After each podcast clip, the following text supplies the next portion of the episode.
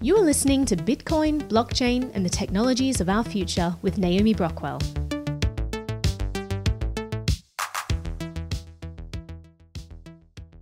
Privacy is essential for a free society. It allows people to dissent, have independent thoughts, hold people accountable without fear of retribution. Financial privacy is a key part of that. Money allows us to interact with the world around us, and while things like our social media posts might be our stated preferences, our financial choices are our revealed preferences. It's us putting our money where our mouths are. It demonstrates not who we profess to be, but who we actually are, as revealed by the choices that we make. Being able to peek into our, financial data allows others a deeper insight into our lives than most people realize.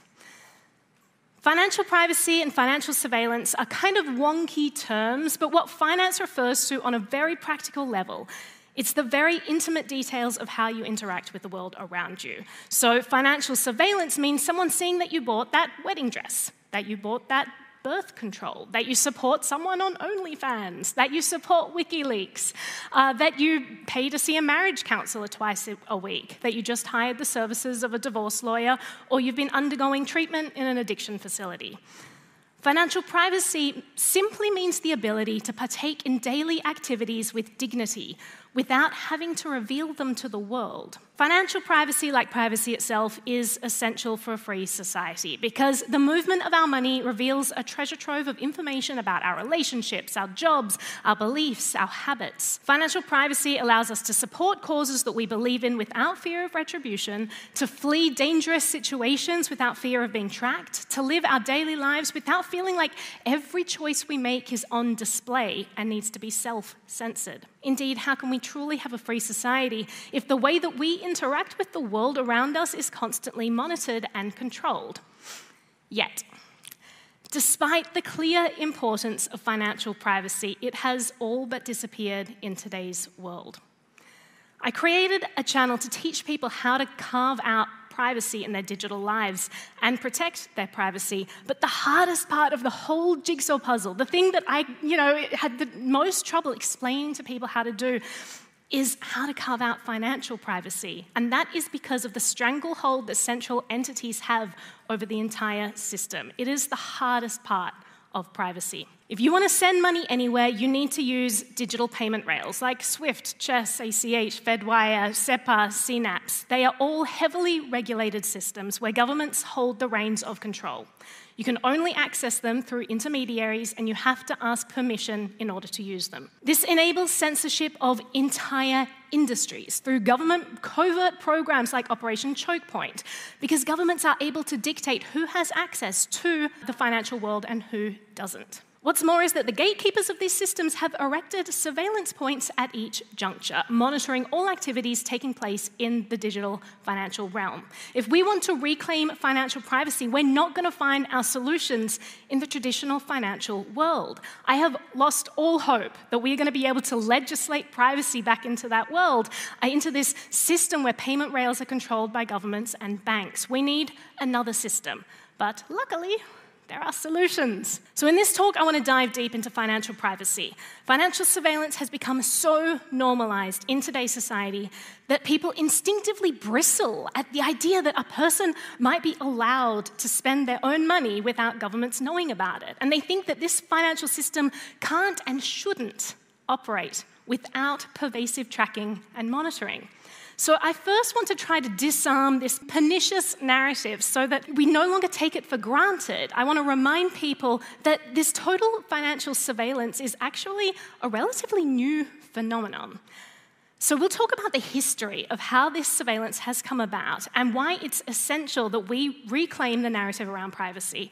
Financial privacy is not just normal, it's also essential for a free society. And then I'll talk about how you can reclaim more privacy in your financial activities. First, obviously, there's cash. Cash is great, but we'll discuss its limitations, especially in a global digital economy.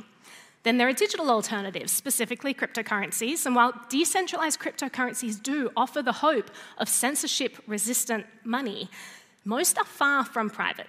It depends on which currency you use, and most importantly, it depends on how you use it, even if you're using currencies that prioritize privacy. So, we'll dive into techniques used to track cryptocurrency payments and de anonymize transactions, and I'll explain what you can do to stay more private when using them.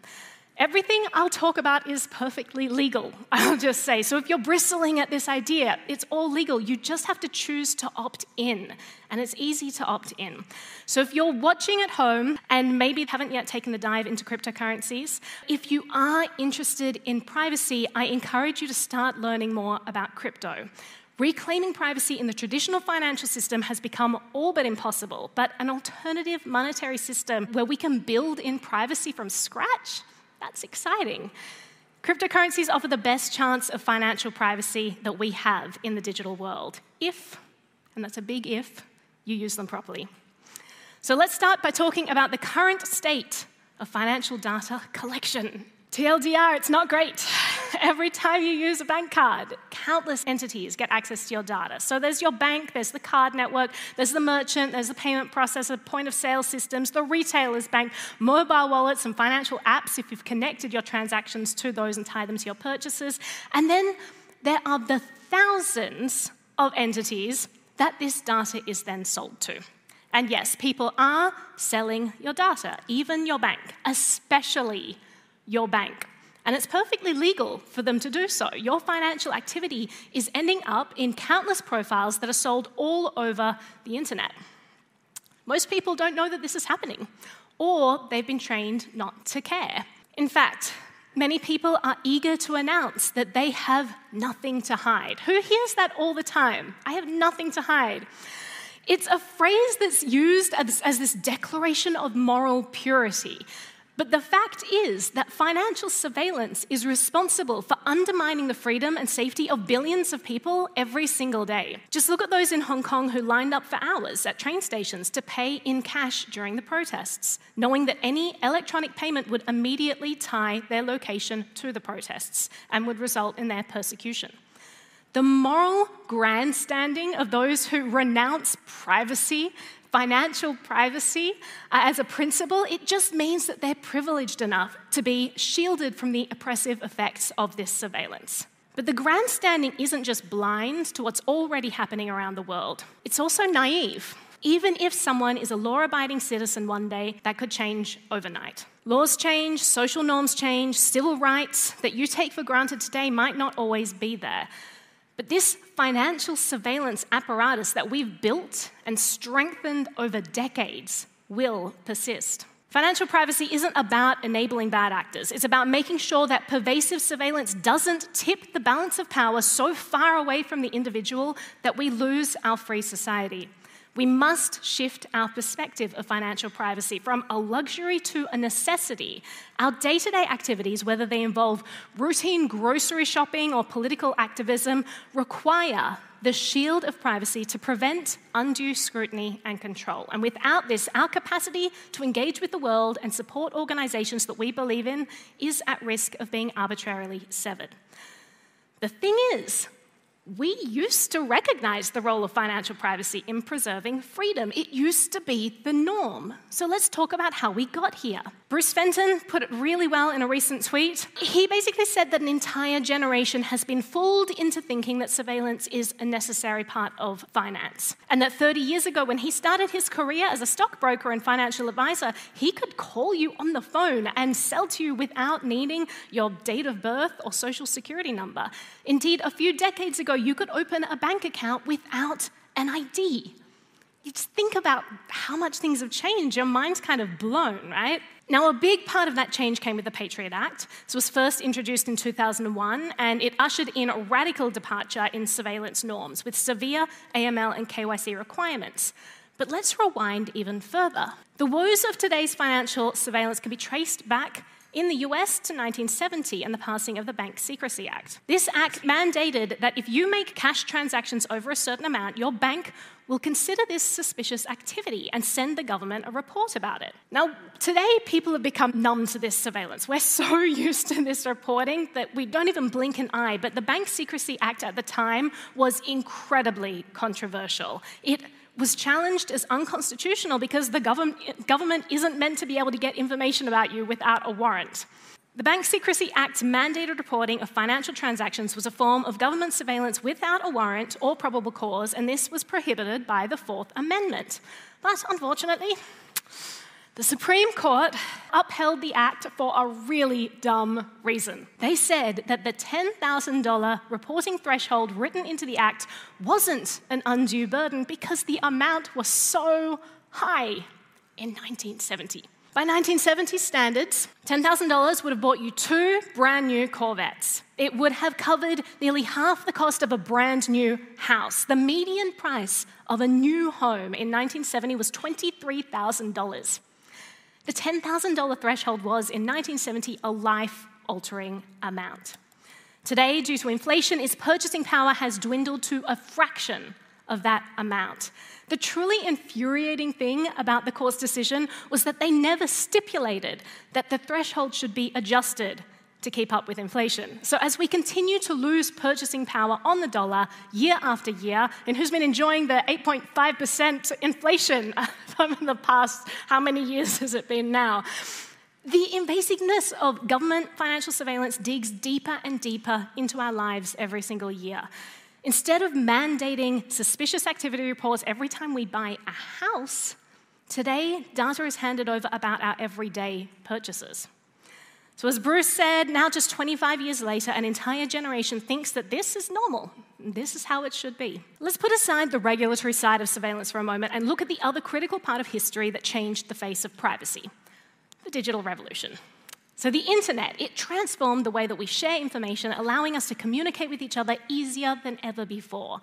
But it has also become the most potent enabler of totalitarian surveillance that we have ever seen, allowing the collection of our most personal information at an unprecedented scale. We used to use cash for basically every purchase, and there was a limited ability not only for businesses to learn about us, but for governments to collect that information. These businesses weren't connecting to the internet and uploading everything digitally, they had paper records. It was tremendously hard for the government to get information, and banks just had no capacity to learn information.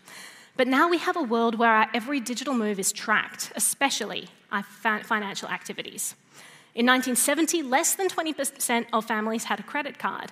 And today, the average person has three to four cards. And we also use bank cards and online banking and mobile apps and platforms like Plaid and PayPal. And we live a digital trail of our payments everywhere we go.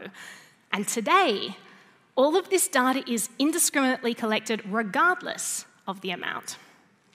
So you can forget the $10,000 threshold, it doesn't even apply anymore. And it fuels a trillion dollar industry with countless participants advertisers, data brokers, financial services. And then everyone hands over this data to governments around the world in bulk. Why is this a thing? Why is the government? all the governments, why are they getting access to this by default? Why are they just getting the ability to bulk collect all of our financial data? Well, we mentioned the Fourth Amendment earlier and how in the US it's meant to protect and safeguard against the government being able to get all our information without a warrant. But in another supremely bad court decision, mind the pun, it was the Supreme Court, they ruled that we have no reasonable expectation of privacy if we hand our data over to a third party. This is what's known as the third party doctrine. The ruling was made in a time that hadn't envisioned the internet. The entire internet runs on third parties. So the third party doctrine has basically said that we're not allowed to have privacy on the internet. While the internet itself has enabled mass surveillance at a scale previously unimaginable, the third party doctrine has thrown out the Fourth Amendment in the US and said that the government is allowed to collect it all. Now, keep in mind that other countries don't even need something like the third party doctrine to collect this information because they don't have the same constitutional protections in the first place.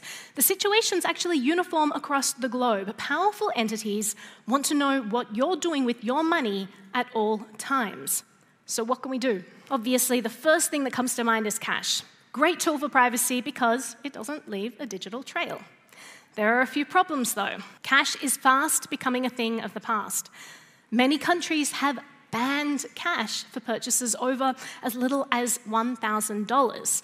and other countries are scrapping withdrawals at banks. Can you believe that? This is in Australia. I just read this article. There are banks in Australia that are scrapping cash withdrawals at banks. So it's just a crazy situation. If you think that cash is still going to be around a decade from now, you need to really think hard about why the government would want to have cash around uh, a decade from now. And all of this further stigmatizes the use of cash. Who here has ever tried to buy something from the Apple store using cash? Anyone? Here's how it goes down you feel like a fugitive, right?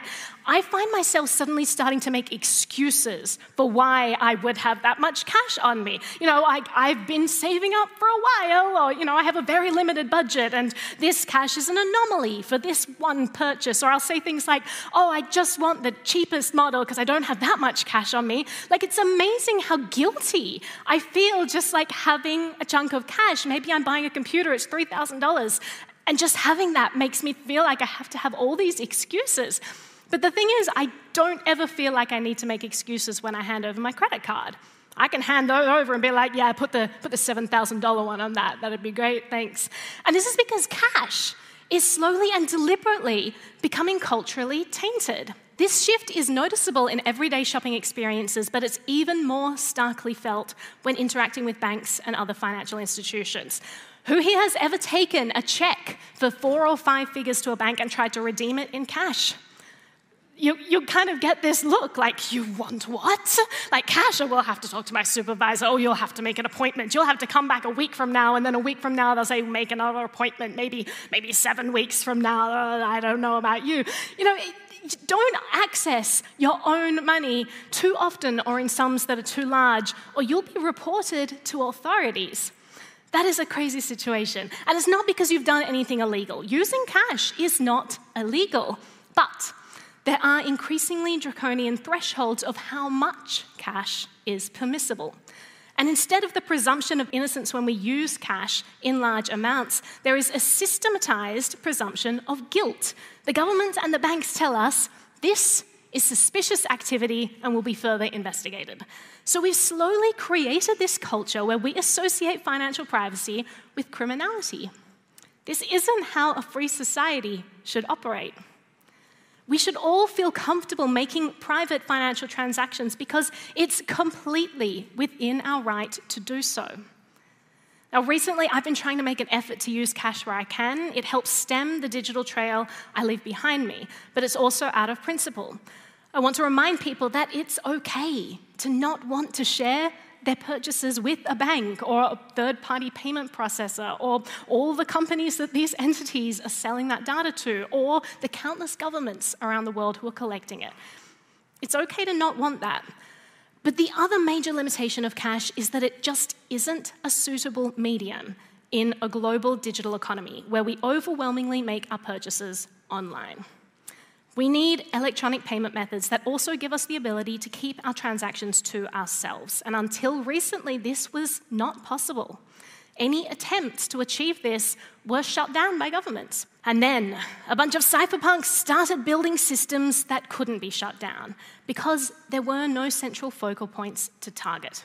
The financial revolution that Bitcoin brought us enabled us to make digital transactions while bypassing the surveilled and controlled traditional financial rails. It brought us permissionless, decentralized, and censorship resistant money system. And it led to a Cambrian explosion of other cryptocurrencies because there are no gatekeepers to these systems, no central entities to regulate.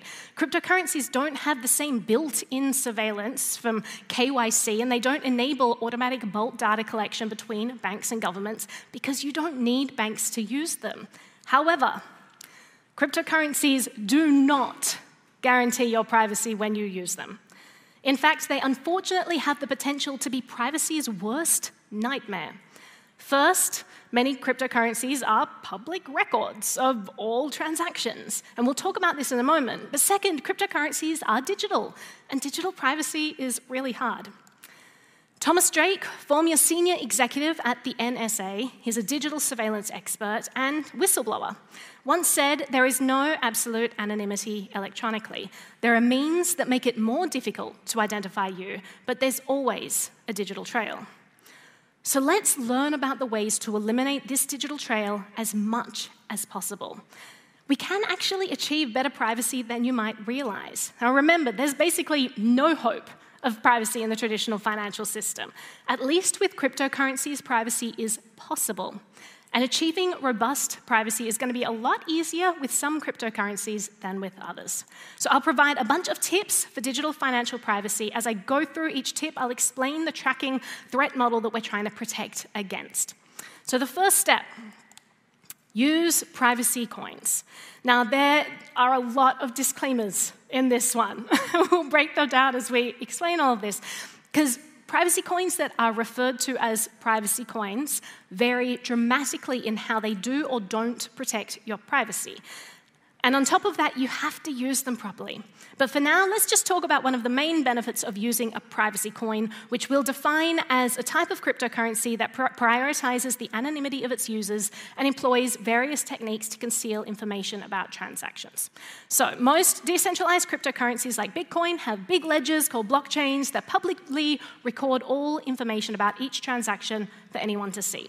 Now, this on chain data, often called a transaction graph, includes where money came from, where it went to, how much was sent, timestamps of when it all happened. And all of this information is publicly visible for many different cryptocurrencies. You can look on blockchain explorers and easily search through all of it for each transaction. But on chain data goes so much deeper than just these elements. The blockchain contains information like which address types were used in a transaction. So in Bitcoin alone, there are lots of different address types P2SH, Bech32. There's SegWit enabled addresses versus non SegWit. Then there are different transaction features that might reveal themselves in this on chain data, like lock time, replaced by fee. Each kind of wallet software is going to have its own kind of trace. For example, one wallet software might produce a transaction feature that looks very different from the ones produced by another piece of software. Exchanges and other big entities generate transactions programmatically. And when they send these transactions to the network, they'll write them in a way that leaves their own kinds of footprints. And you can look at how the change amounts are written. When someone gets change from a transaction, the position of the change address as it appears in the transaction can sometimes be a telling feature for a particular entity. Some exchanges or wallets might always put the change address in the same place in the list of outputs. Either it's always first in the list or it's always last in the list, etc. Basically, there is a huge list of things that can possibly identify and help de anonymize a transaction just using on chain data alone. And researchers from Princeton released a paper outlining a bunch of them. Cryptocurrencies like Bitcoin that don't implement privacy features on chain are revealing a ton of information that will be there forever. Now, in the early days, Crypto users weren't thinking about any of this. Many thought that if they were careful to never tie their real world identity to any of their accounts, then they'd be able to stay anonymous when using it. I kind of think of this, like Bitcoin's idea of privacy, as like a toddler's idea of privacy. Like, you can't see me because I put my head under a pillow. It's like, but I can see your body sticking out. You know, that's kind of what Bitcoin privacy is. When you use a cryptocurrency where your transaction data is perpetually visible on the blockchain, you're essentially wagering against technological advancement. Your bet is that no one will ever possess the capacity to assemble these scattered pieces of data that you've left in your wake and tie your identity to the transaction. Especially as we've just witnessed a giant AI boom in the last year, I mean, this seems like a pretty naive opinion. This is definitely not a wager that I am willing to make. A good privacy coin won't make this data visible on the blockchain in the first place, or they'll try to decrease as much of this data being visible as possible. And this is one of the huge advantages of privacy coins. So there are lots of different privacy coins that use different techniques to try to get better privacy for users. Zcash and Monero are two of the most popular ones. So let's dive into them and see how they're actually protecting privacy. Starting with Monero. Here are some of the techniques used to reduce on chain data available about tra- transactions. Monero has confidential transactions as part of its Ring CT protocol, which hides amounts being transacted. To hide the recipient of the money, there's a stealth address. So instead of sending money directly to someone's public address, the sender generates a one time stealth address for the transaction. It's based on the receiver's public address and some random data, so although the stealth address is recorded on the public blockchain, an observer can't link that to someone's real public address. Monero doesn't technically hide who the sender of a transaction is. They do leak some data on it, but they obfuscate the sender amongst a bunch of other possible senders in what's called a ring signature. So the current ring size for Monero is 16. So when a transaction is signed, the sender's signature is mixed with 15 other decoy signatures taken from past transactions to form a ring of possible senders. So it's an anonymity set of 16, which you can think of like a 1 in 16 chance of guessing who the sender is. And a final privacy tool used by Monero that isn't on, about on chain privacy, but I think it's a cool privacy tool, is Dandelion, which is a protocol that obscures your IP address when creating a transaction. Instead of broadcasting your transaction directly to the entire network so that everyone can see where it originated, it gets passed to other nodes in the network first, sort of like how Tor works. So now let's look at Zcash, another popular privacy coin. Instead of using different tools to hide different aspects of the transaction or obfuscate with decoys, when you transact privately with Zcash, everything is encrypted so that none of this information makes its way to the blockchain. The way Zcash privacy works is with shielded pools. Money transacted inside this shielded pool is opaque. You can't see who the sender is, you can't see who the recipient is, you can't see the amount that was transacted. So instead of an anonymity set being 16, uh, where the privacy set is limited to the number of transactions mixed together at that single moment in time, the anonymity set of Zcash is everyone who has ever put money into the shielded pool that you're using which is over 1.1 million for the sapling shielded pool and 305,000 for the orchard shielded pool as of February this year. Zcash also uses a fixed fee rate so that it, this doesn't leak unnecessary information about a transaction. So, by using coins that radically reduce the amount of information that you can even see about a transaction on the blockchain, you're already taking huge steps towards improving your digital financial privacy. But using privacy coins is not enough you have to use them properly. Which brings me to tip number two don't use pass through privacy i.e., where you take your transparent coins, you exchange them into a privacy coin, then you send them straight back out into the transparent world, into a transparent coin, etc. Now, many people believe that if they exchange their coins into a privacy coin and out again, it will somehow wash them. It doesn't work like that. Privacy does not work as a pass through mechanism, no matter which coin you're using, because de anonymizing transactions is all about pattern matching. So, just recently, a blog explained how hackers used malware in the Electrum Atom wallet to steal funds, and the blog detailed how these funds were able to be tracked to a Bitcoin address, then converted into Monero, and then converted back to Bitcoin. And the movement was easily tracked the whole way. How is this possible? Well, obviously, if you're using any kind of centralized exchange, they're going to know how funds are moved. But just from the mass tracking perspective, remember that list of all the transaction features and other on chain data that can fingerprint transactions? If funds pass briefly through a privacy coin, an analyst will just pick up the scent again on the other side, matching attributes from before the funds were exchanged with funds that were made transparent again. It's an incredibly effective method. When you combine this with timing analysis, it's particularly potent. For example, if an observer notices that a certain amount is exchanged into a privacy coin and a similar amount exchanged for something else shortly after, it might be possible to infer that those transactions are linked, even if the details of what happened inside the privacy enhanced tool are obscured. Even if funds are moved to a new chain, if the amounts are similar and timing analysis is employed, tracing the movement of the funds is possible. A swift in and out transaction will leave fingerprints on either side of a transaction that can be pattern matched. So it doesn't matter whether you're passing your money through Monero or shielded Zcash, privacy comes at rest, not as a pass through mechanism. So, how do you use these coins properly? Well, when you think of privacy, think of private storage, not private transactions actually store your coins within a privacy enhanced environment, like a shielded pool, for an extended period. And by doing so, your funds become significantly harder to track amongst all other transactions. Now, this doesn't mean that you can never leave these private ecosystems. Privacy is just more effectively preserved over time rather than just during the act of a single transaction. So, this way, if you do eventually want to move your funds to a transparent ecosystem like Bitcoin or back into a transparent address, you can, because timing analysis won't be useful for matching transactions. But there are still other pattern matching that could work on the transparent side. So, that brings us to tip number three Find ways to randomize behavior and transaction attributes. So, for example, if you always use a particular address type, if you always use a particular wallet that writes out transactions in a particular way, if you always send funds during certain hours or on certain days, breaking up your patterns can be helpful. So let's quickly talk about coin mixes and coin join transactions in light of, of, tips two and three. So coin mixes allow you to tumble your coins around with a bunch of others in the hope that the trail is lost and no one can tell which coins are yours and when they come out the other side. And a coin join is one kind of coin mixing. These tools are similar to pass-through privacy. The anonymity set is capped at the number of inputs in that one transaction at that one particular moment in time.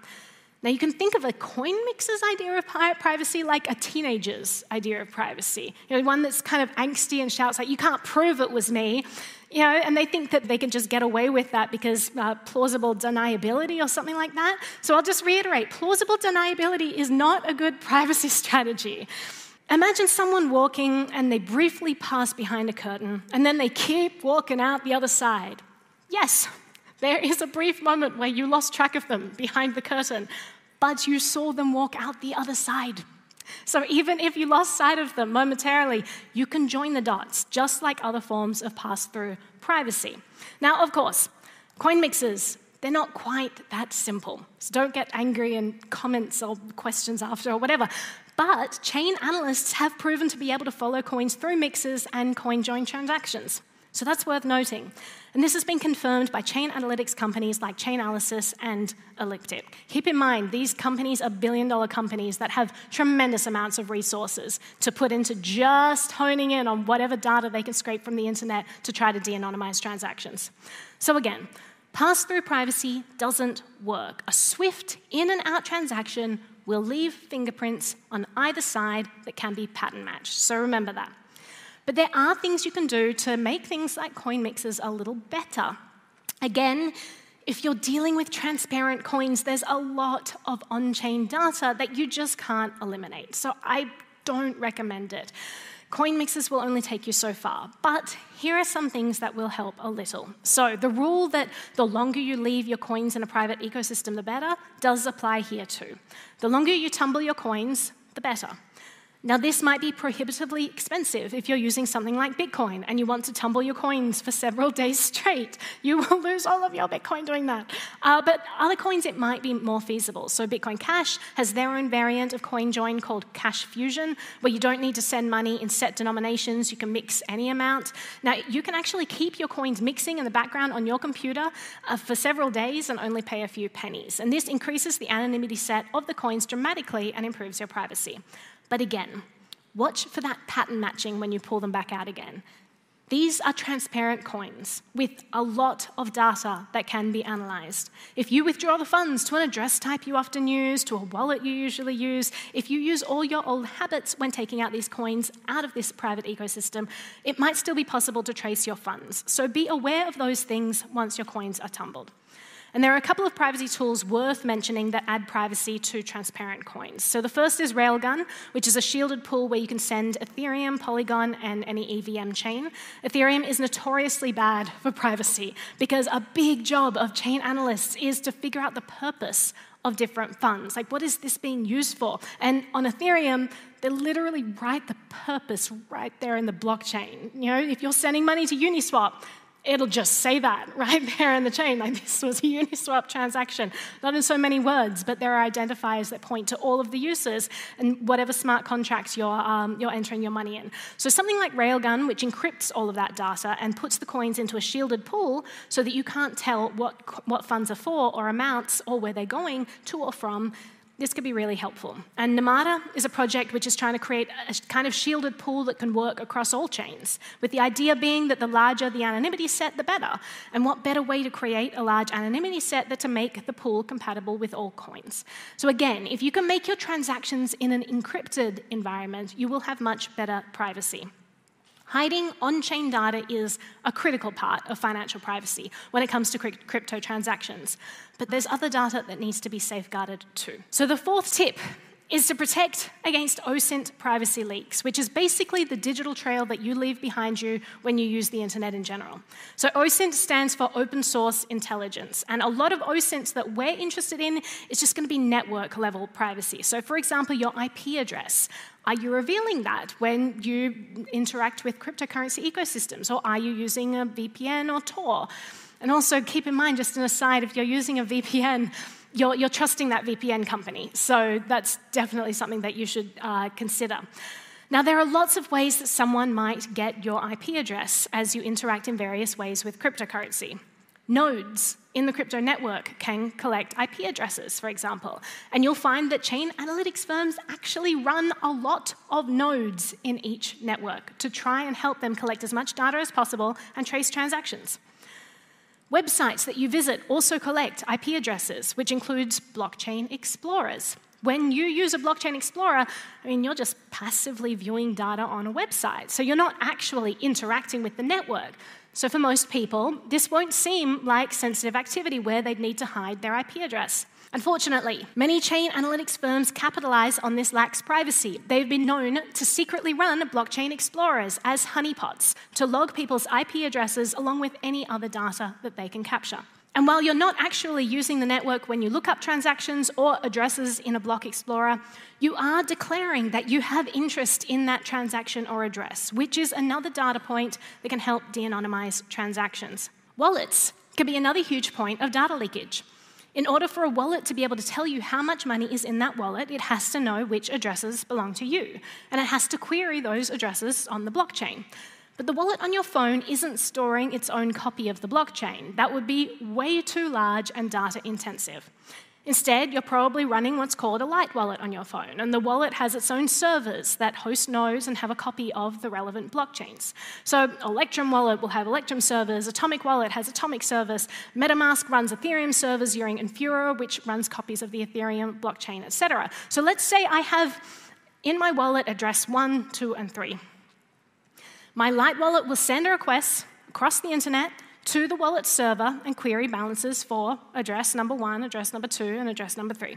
This is a huge deal for privacy because that query activity is often logged by the receiving server along with your IP address. So, one way to improve your privacy is to run a full node. It's not convenient, it's not easy. I'm really sorry. Uh, you have to make sure that you're keeping your system up to date and patched. And if you're not, you're at risk of losing your funds but it is really good for privacy. When you run a full node, you maintain a copy of the blockchain on your own system. And this means that when you need to know your address balance or look up a transaction, your node can find this information directly from its local copy of the blockchain without needing to expose your crypto addresses and IP to a third party. You can also connect your Light Wallet to your own node in most cases, so you can get the convenience of less data consumption on your phone and better privacy. If you don't want to run your own node, there's a really interesting new data market called Arkeo that allows you to pay to get this blockchain data from a decentralized marketplace instead of giving your data to centralized servers that might be seized or subpoenaed. Different wallets can be better for privacy than others in other ways too. So, the Zingo wallet for Zcash, for example, gives you the option with memos to choose the privacy level that you want. Either not download any memos, you could download all memos, or you could choose to download just the memos that belong to you. And each of those tiers will reveal a different amount of information about you. I wish that more wallets would integrate this kind of user choice when it comes to privacy. Another way that wallets might leak your data is by showing you exchange rates, or in other words, your balance, for example, in US dollars. To know what the balance in your wallet in USD terms is, your wallet has to ping some API and get that data. So that's one more leak that might potentially tie you to a transaction. Like, oh, she just got the exchange rate for this crypto, she must have opened her wallet, perhaps one of these transactions just sent was hers. All of this data helps put pieces together. Now, something I first noticed in other Zcash wallets and was delighted to see it was that I can opt out of having the wallet show me USD or fiat amounts. Choosing a wallet that offers this is going to help your privacy. Another thing that I first saw in the Zec Nighthawk wallet was a warning pop up when I went to view a transaction after it was sent. Now, often wallets, after you've sent or received a transaction, it'll give you the ability to view your transaction on a blockchain explorer. By going to this third party Block Explorer website, your device might be fingerprinted, your IP address logged, among other things. It's not great for your privacy. Now, the first time I used Nighthawk and clicked this view transaction button, I was so happy to get a pop up warning me that I was about to do something that was bad for my privacy. So, two big thumbs up to Nighthawk for helping educate and protect their users. A lot of people probably don't even realize that this is a potential privacy leak. Now, for this fifth tip, instead of suggesting proactive measures, I emphasize the importance of sidestepping potential pitfalls, but I will also offer some proactive tips. So, this fifth tip for more private crypto transactions is to beware of some of the active analysis tricks used to de anonymize transactions. So, what do I mean by active analysis tricks? So far, we've only talked about passive analysis. So that means just observing information on the blockchain and off. Active analysis techniques are where blockchain analysts are actively interacting with the blockchain in an attempt to try to link transactions together and de anonymize them. One technique is the Danaan gift attack. This is where someone intentionally interacts with a target by sending them a small amount of cryptocurrency, creating a known transaction that can then be traced on the blockchain. Who has had random small amounts just appear in their wallet? Don't put your hand up, we don't want to know. It's all captured on video. Don't tell them you have a wallet. So the target might not even notice that this transaction is even there because often this gift size is so small. Such small amounts are referred to as dust, so you might hear people refer to this as a kind of dusting attack. The intention is for the target to sweep up the small amount into a transaction with their other coins when they go to spend the coins or move them. And as the attacker's funds are now mixed with the target's own funds, this would allow the attacker to link the victim's transactions together and follow their movement. Now, one thing you could do to avoid this trap is to use a wallet that allows you to choose specific UTXOs when you make a transaction and deliberately avoid others. So you could avoid using these dust amounts. But even better, use privacy coins that hide addresses and transaction amounts. A Danaan gift attack would be ineffective against privacy coins like Zcash. While an attacker could send funds to a known address, tracing what happens to those funds afterwards would be challenging because the privacy mechanism of coins like this. But there are also gift attacks where amounts are fingerprinted. So, because cryptocurrencies can be broken down into really small fractions of a coin with lots of decimal places, so 8 in the case of Zcash, 12 in the case of Monero, the amount gifted could be a tiny, distinct, and recognizable amount. For example, something like 0.00001678. So, this is a fingerprint that might resurface later.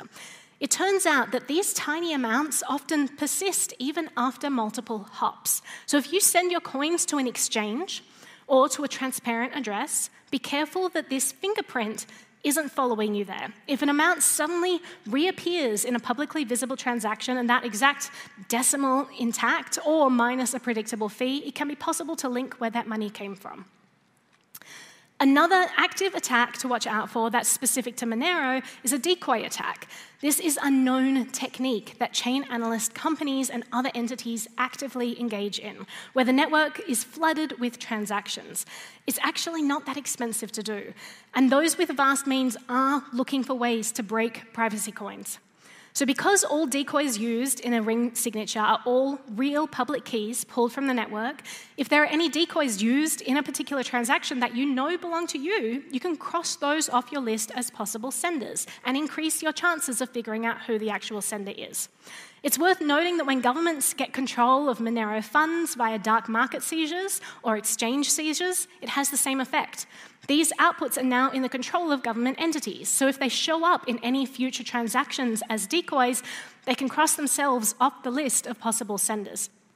This is one of the greatest weaknesses of ring signatures, so I'm super happy that Monero is looking to get rid of the ring CT protocol for hiding senders and replace it with a protocol called Seraphis that draws inspiration from the technology developed by another privacy coin, Firo. Again, plausible deniability isn't a great privacy tool. So, as far as Zcash is concerned, it's worth mentioning for any watching at home who aren't as familiar with these coins that when you use Zcash, you can actually choose whether or not you want your transaction to be private. This has come in handy because it allows exchanges to support transparent Zcash and still remain compliant, whereas Many exchanges have delisted other privacy coins, so as a result, they can be much harder to purchase. So that is an advantage. But if you want really robust privacy, make sure that you're sending money from a shielded pool. So it's helpful to visualize Zcash transactions like this. There's a shielded pool, and sending money within that pool, super private. Sending money completely outside of that pool, not at all private. It's just like a Bitcoin transaction, right? If you send money into a shielded pool, no one can see where the money is going to, but they can see that it was you who sent it. And if you send money out of a shielded pool, people can see where it went, but they don't know anything about where it came from. It's a misunderstanding to think that sending money to a transparent address from a shielded pool undermines your privacy. It doesn't if you're using it correctly. No one can see where this money came from. It's pass through privacy that is the problem. If you send money to a transparent address, it doesn't undermine your privacy at all if you are keeping your money at rest in a shielded pool and being aware of OSINT leakage. So that's an important distinction to be aware of. So basically, there is a lot of data out there that can tie real identities to transactions. Patterns are really easy to find, given all the data, both on chain and off, that we leave behind when we use cryptocurrency. And as AI gets better and better, finding these patterns becomes easier and easier. There is an industry making billions of dollars de anonymizing our transactions. If you think that oh, I'm just going to slip through the cracks, no one's looking at me, these people are paid a lot of money to look at all of you. So be aware of that when you're making transactions. And yet, all of this is still better than using traditional finance. The reason is because traditional payment rails are controlled with surveillance in every corner, while crypto has no gatekeepers. So if you are careful with how you use this system, you can protect your financial privacy. Traditional privacy tools like cash continue to dwindle in relevance, but cryptocurrencies like privacy coins present themselves as torchbearers of financial privacy in this new digital era. Just remember, with this promise comes caveats. The level of privacy that you get is contingent upon the choices you make. So make sure that you make good ones. The onus is on us to embrace our options and exercise our right to privacy. Now, we stand at the threshold of a new era of financial history, and it's becoming increasingly important to challenge prevailing notions about how much surveillance we're willing to tolerate in our lives. Financial privacy is not about evading legality, but about affirming liberty. Financial surveillance is currently everywhere, but it's neither a necessary nor an inevitable feature of a monetary system. Privacy in our financial affairs is not only possible, but it's integral to the functioning of a free society. The future is not yet written. We can write it by reclaiming our digital lives. Thank you.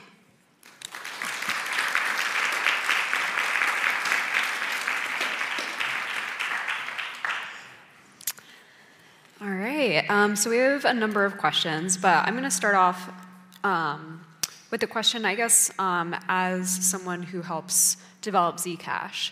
And so for a lot of this, there's a lot of very technical, very subtle details that users need to remember. And generally, like users tend to get things wrong because there's so many things that they have to remember. Um, so I guess for people who are developing Zcash and developing the wallets, like what kinds of things would you tell us to make Zcash as user friendly and sort of help prevent mistakes so users don't, just don't have to think about it? Well, I would say like it took me a long time to get into Zcash. Um, I like I think when it first started, um, I, me and my friends set up computers and tried to like mine it, and then we were like, oh, this is very confusing, and like I just kind of forgot about it for years.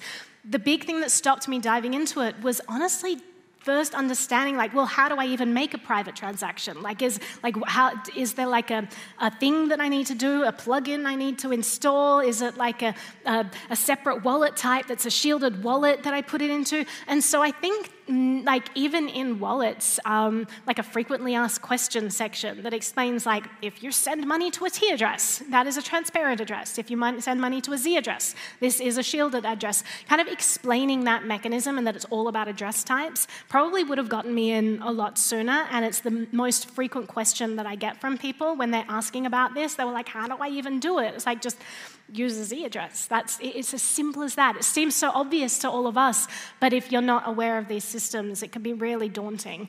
Um, but yeah, just things like, uh, like little tips that pop up that remind you about privacy and which things may actually be jeopardizing your privacy. That's not going to be great for everyone because a lot of people don't like that stuff. Me personally, I love being educated about that stuff. If someone if I'm using something and suddenly I get a thing saying, "Hey, did you know that could hurt your privacy? That's super. I could be like, oh, I didn't know, and now I do, and I can make a more active decision in how much privacy I want to reveal. So, stuff like that could be really helpful. Great if there's wallet developers here, or if you know a wallet developer, please, uh, you know, come engage in this conversation after this. um, yeah, I guess. Okay, so another question um, that came from someone watching this talk is how would you help someone understand the importance of privacy who's just starting to learn about our ecosystem? It's, it's hard uh, because, as we know, privacy, like surveillance is so pervasive. And so people, a lot of us just, we dived into this internet era without even being aware that that might be a thing that could be an issue one day. So we just hand out our data to everyone. And so I think for people just starting out, look at the giant low hanging fruit in your life and just start to patch that first. Don't worry about the tiny details of, oh, well, which, you know, metadata am I leaking in this particular fringe case? Start saying, like, are you using a Gmail account? Who is using a Gmail? Again, don't tell me. I don't want to know. I'll just get sad. If you're using Gmail, just stop. They're collecting everything in your emails. They're analyzing it and tagging it. They're feeding that into algorithms to create profiles on you that they're selling to advertisers who then learn that data about you based on the people that they're targeting and the people that Google gives them access to. Don't use Gmail. Use something like Proton Mail. Uh, use something like Tutanota. Both are more privacy respecting uh, email services that don't have access to your emails. If you're using SMS for anything, there are literally regulations that dictate globally that you are not allowed to encrypt the communication channels if you're a telecom provider anywhere in the world. This is uniform in, in every country. They're not allowed to encrypt them. That is why sending an SMS, making a normal phone call is completely in the open. What you put in those telecommunication channels is up to you, though. So if you're using something like Signal to communicate, you're encrypting that package first and then sending it out. So no one can get access to what you say on a video call, on a phone call, what you say in a message. Stop using SMS, get everyone in your life onto something like Signal. You know, um, things like that. Just look for the giant low hanging fruit if you're still using Facebook um, at all. But for DMs, you know, just stop communicating with people there, message them and say, hey, this is my Signal number. It's a really easy app. Message me here. All of that stuff, like which browser you're using. Are you using Chrome? Stop it immediately. They're collecting everything that you send out, even if you don't press enter. You type in a search, you're like, where can I buy marijuana? No, I'm not going to send that. Delete, delete. Too bad. It's already been sent to Google. They have logged all of that because they're capturing every keystroke you're putting into your search bar. So stop using Chrome, stop using Google search. Opt for something like, you know, Brave is a great option because out of the box, really great default privacy that's going to protect you. So just look for these really easy, low hanging fruit and start to clean that up. Because honestly, unless you guys are giving out the market signal that you care about privacy by actually opting into these tools, these people don't know. Developers aren't going to want to create this stuff if no one's using it. So start opting for these tools that give you back your privacy. Start voting with your money and with your choices and saying, like, yes, privacy is important to me and I choose to use your product. Um, I'll also give a shout out to the Riseup folks. Um, they make uh, email, and yep. I know them, and they're amazing. So that's yep. another option as well. Um, okay, so another question. Um, this year marked 10 years since Edward Snowden, since the Edward Snowden revelations. We've made a lot of progress um, in some areas of privacy, but a lot of things still need to be developed. Uh, in your opinion, what should be prioritized for mass adoption of privacy, and how can we help? Ooh, mass adoption of privacy. So this is this is difficult. Um, I think the biggest thing to come out of Snowden, obviously, we went from HTTP to HTTPS for basically everything. I think before him, it was like 20% of the internet was um, encrypted in transit, and then after his revelations, it was Google and Apple that said, hang on, we didn't know about some of this, and they started, you know, encrypting their sites, which just transferred it to like 80% of information is now encrypted. That was huge, and that came from the business side. That was not users opting in and saying, I'm going to choose privacy. That was privacy-focused people starting companies or being in companies and changing their policies. You know, it was when WhatsApp decided to institute, you know, the um, open whisper systems, you know, the Signal uh, protocol, that they gave encrypted messenger um, opportunities to billions of people around the world. That, that was huge. Don't use WhatsApp now, it's kind of shit. Um, but back, you know, when they did that, that was a giant, giant transformation. Um, so if you're creating a product and there's a way that you can make it a little more privacy friendly, you can make a huge impact. I also think culture is a major focus we need to think about. Start pushing back against that narrative of, I got nothing to hide, or privacy as a principle isn't a thing. Remind them there are people around the world who are literally dying, who are literally having their lives destroyed because they don't have privacy. So good for you that you have a lovely, safe life. I'm very happy for you. But privacy is a fundamental is of fundamental importance to a free society. So just start reminding people of that and just remind them that they're very lucky, but privacy is essential for maintaining a free society. And we do risk losing it if we don't fight for it. Yeah.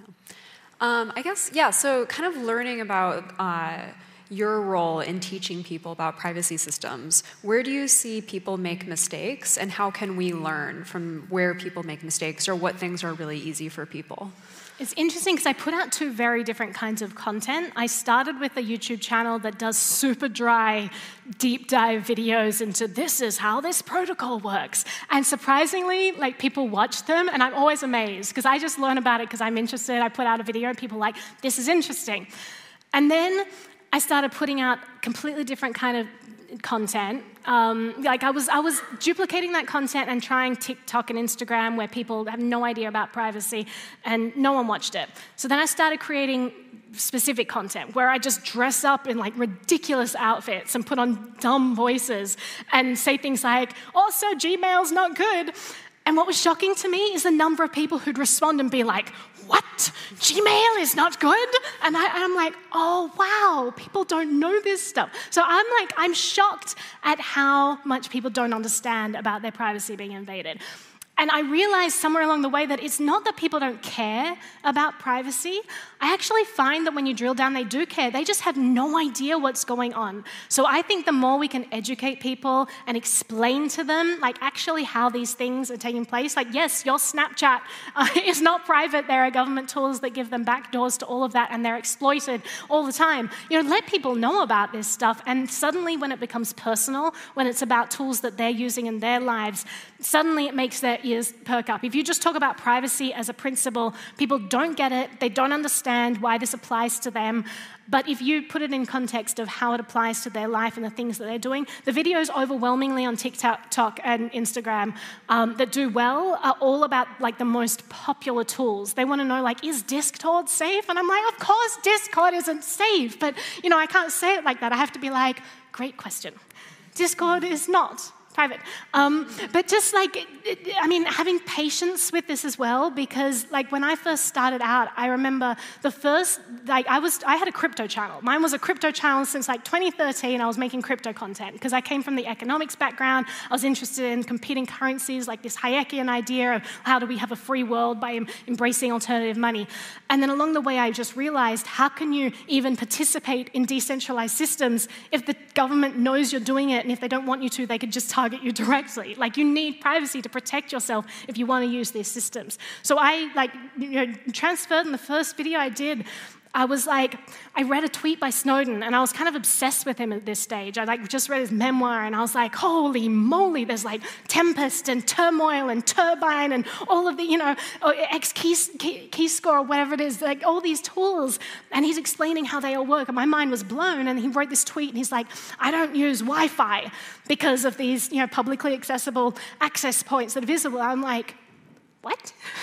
So I just kind of went down this rabbit hole and I was like, guys, did you know there are public lists of like Wi Fi access points and potentially this could track your location? So I just kind of went into this like deep dive, but I started out being so naive and having no concept. That's where most people are. The vast majority of people are at that naive, point where they don't even realize what they're doing could be hurting them. Like, as I said, the most important thing is that regimes change, norms change, but your data is forever.